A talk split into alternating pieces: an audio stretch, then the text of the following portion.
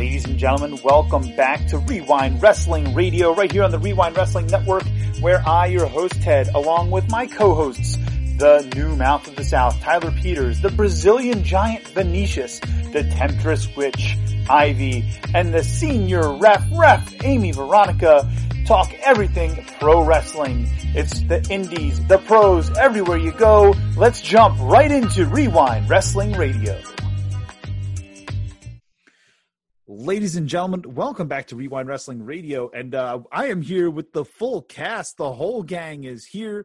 And we just want to talk just uh, for a few minutes, a little shorty, uh, talk about WrestleMania weekend. Talk about the Raw after Mania. We talked about, you know, preview for Raw, made some made some predictions, a lot of which didn't really happen because WWE dropped the ball and great opportunities yet again. But that being said, Tyler's dog is going to bring us in here and it's all okay we are uh, we're going to talk a little bit about WrestleMania. I I think that night one was significantly better than night two. I don't know about you guys. Um, I personally felt uh, much more fulfilled by night one. It had me excited for what they might do with night two, and then night two came, and I was like, oh, um, I, I, believe one of the chants that I heard coming out of the crowd uh, at WrestleMania was "Who booked this shit?" Um, I, I believe just one guy, just one guy. it was one guy, maybe one person, but, but, but, it was loud. It, it, may or may not have been a uh, uh, challenger for the CCW championship. Uh, it may or may not have been. I'm, I'm not going to name names here, Cha Cha Charlie. Um, but, you know, but, uh, but it, you know, I, I, feel like there was there was a lot that, that went on, and uh, so I what I want to want to do is I want to ask you guys to tell me one thing that you really enjoyed about WrestleMania, one thing you think they could have done better. Let's keep it short and sweet. Tell us what your thoughts were about that, and then uh, Amy is going to do the first making the call with Ref Amy right here, right now, and she's going to tell us about the Raw after WrestleMania and uh, and what she thinks that they could have done better, what they did well. She's going to make the call. Was Raw uh, a good day after show? Was it a bad day after show? So.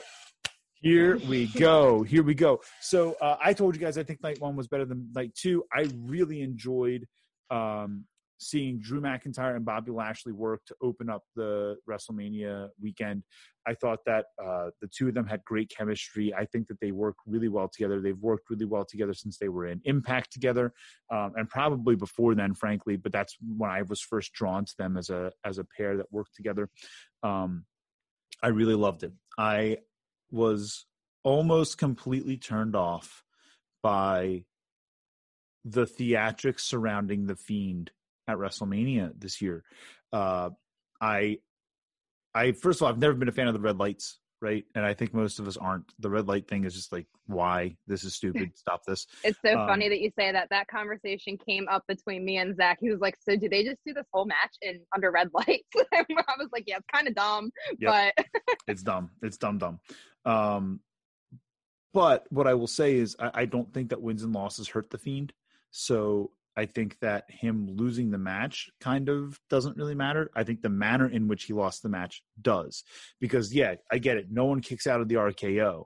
But if there was ever somebody other than the Undertaker who could have done it, it should it would have been the Fiend. The Fiend mm-hmm. literally got hit with sledgehammers and you know chairs and stairs and Hell in a Cell and got up from like eight stomps or something like that from Seth Rollins. But one RKO, man's out he's gone you know? So there's there's a lack of consistency in booking there uh, which kind of drew my eye and, and not in a positive way. Uh, i want to i want to get to you guys. I want to hear what you guys have to say. Uh, let's go to tyler first.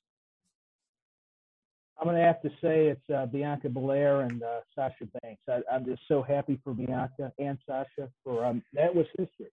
Uh, this alone that's significance for me I'll tell you what, Belair, I can see why they pushed her. I mean, the athleticism, the strength, and I'm partial to anybody that goes to the University of Tennessee, first of all. So props. Volunteers. Yeah, but I no, mean, I, I, put her up there with Peyton Manning as the two greatest now, now, now volunteers, hey, Bianca yeah. Belair and Peyton Manning. Absolutely, why not? But no, that, that's my match because I liked the, how they told a story, and you know, it, it was great. It was just the emotion of it, the psychology, and it was just a, a crowning achievement. So that that's one of the bright spots. I'm going to pick the women's matches just to give them props and the credit they deserve because mm. and you got Sasha passing the torch to Bianca, and, and that's a great thing. So that's just my real quick highlights. And Heath Shuler. He, he's sure. was a great yeah, right. volunteer. Yeah, yeah, yeah, he was. Yeah, that's another podcast where we're you know. All right, let's. You think to... that was passing the torch though? Really? Oh, and six. Sasha's like twenty six years old. I mean, I think she just kind of like give her gave her a little light, light, but she didn't pass a torch. You can't pass a torch when you're twenty seven or whatever she is. Tyler, sure you can. You made it sound like she's like hey, no, I, no, already passed the torch to like all the other hood rats like sixty six, and giving yeah. the torch to Lady Gaga. She's hey, not hey, Cher. Tyler yeah, Peters. She's Sasha Banks, dude. Hey, listen, I, am not home on. It's passing the torch. Do you goodness. believe in passing yeah. the torch? All right, so here we go. Let's go. Speaking speaking of Coatesville, let's go to the Temptress Witch. Let's go to Ivy here. Ivy, tell us what your highlights okay. and, and um, moments of disbelief with WrestleMania were.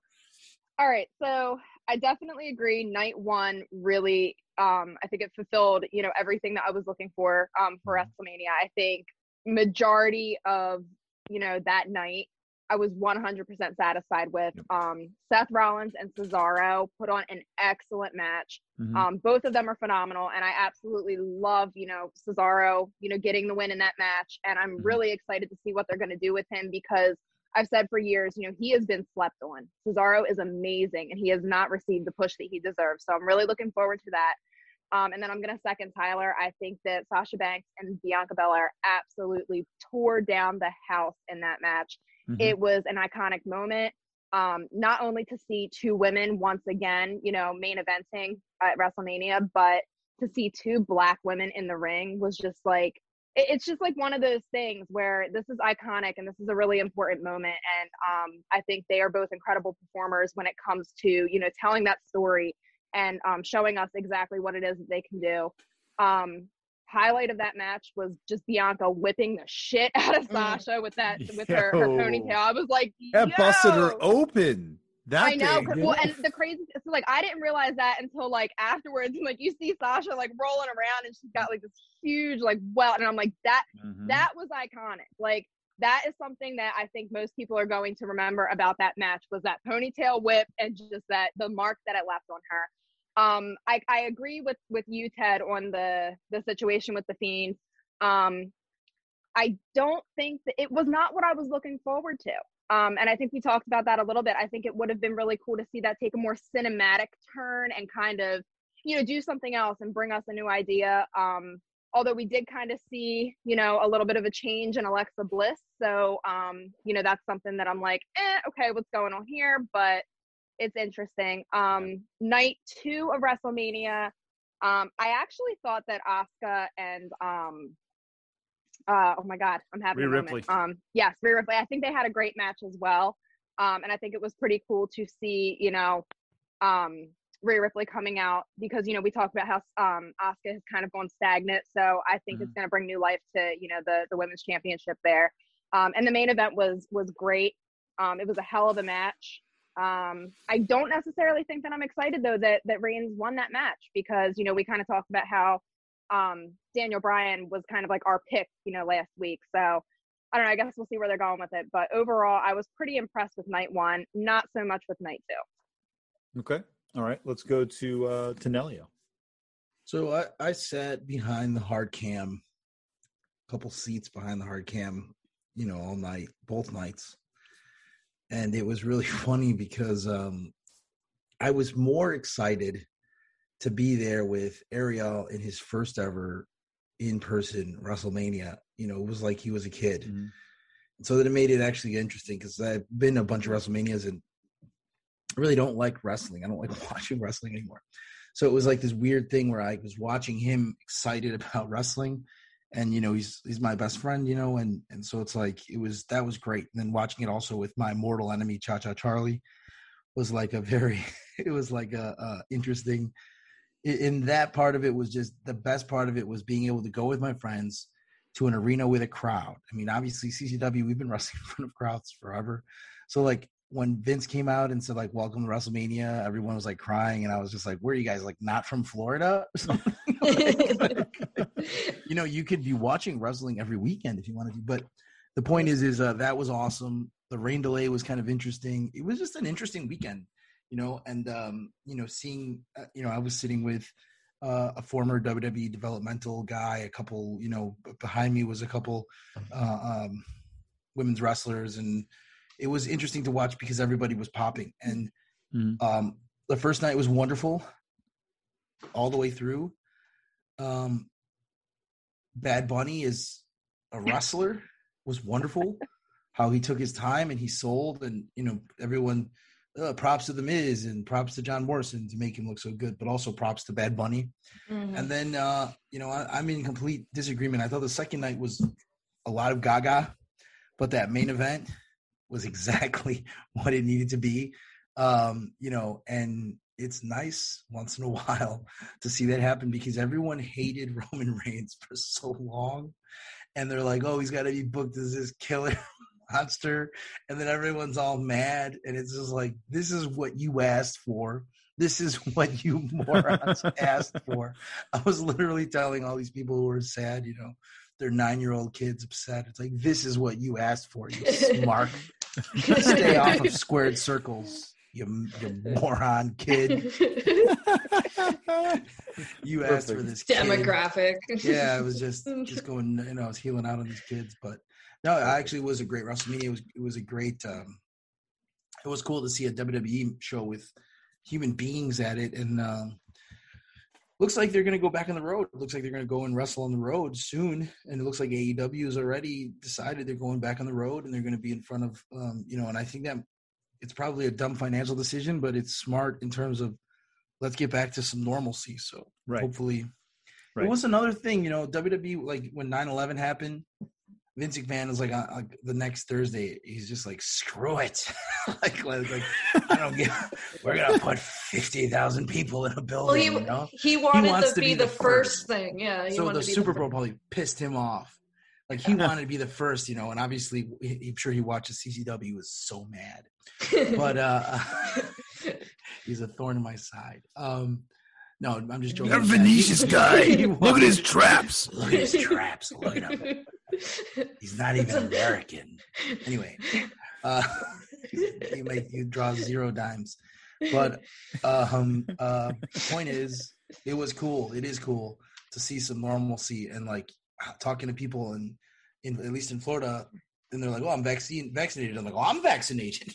You know what I mean? So it's like this weird thing. It's like, well, let's go back to business. So that was actually that was more meaningful than, you know, Rhea Ripley beating Asuka, you know, glorified squash match that didn't make any sense or what other stupid stuff happened. I mean, there's a bunch of dumb stuff happened, but didn't matter. What mattered is it's like it looks like we're coming back to Right. being normal human beings again. You know, Mhm. Right. Tyler's going to be able to leave his basement finally. Yeah. First Well, time the since shower. March He- of he- last he- year. he's been in front of that since shower March for- of last year. no, he's getting down to Florida and stuff. But the, the, the point is, is I think that's more important than Yeah, for sure. with the exception of, I mean, I, I, I, I as a joke a couple weeks ago, I said, you know what Roman should do is should just smash two unprotected chair shots to Daniel Bryan, and then just start giving pile drivers to Edge, and just play on the emotions of the fans, saying like, that guy's neck is broken, and that guy's head is Swiss cheese, and this guy, this heel, is just bashing them, and they actually did pretty close. like I was saying it as a, I was saying it as a joke, but like literally, like Vince McMahon was like, "I love it." CTE.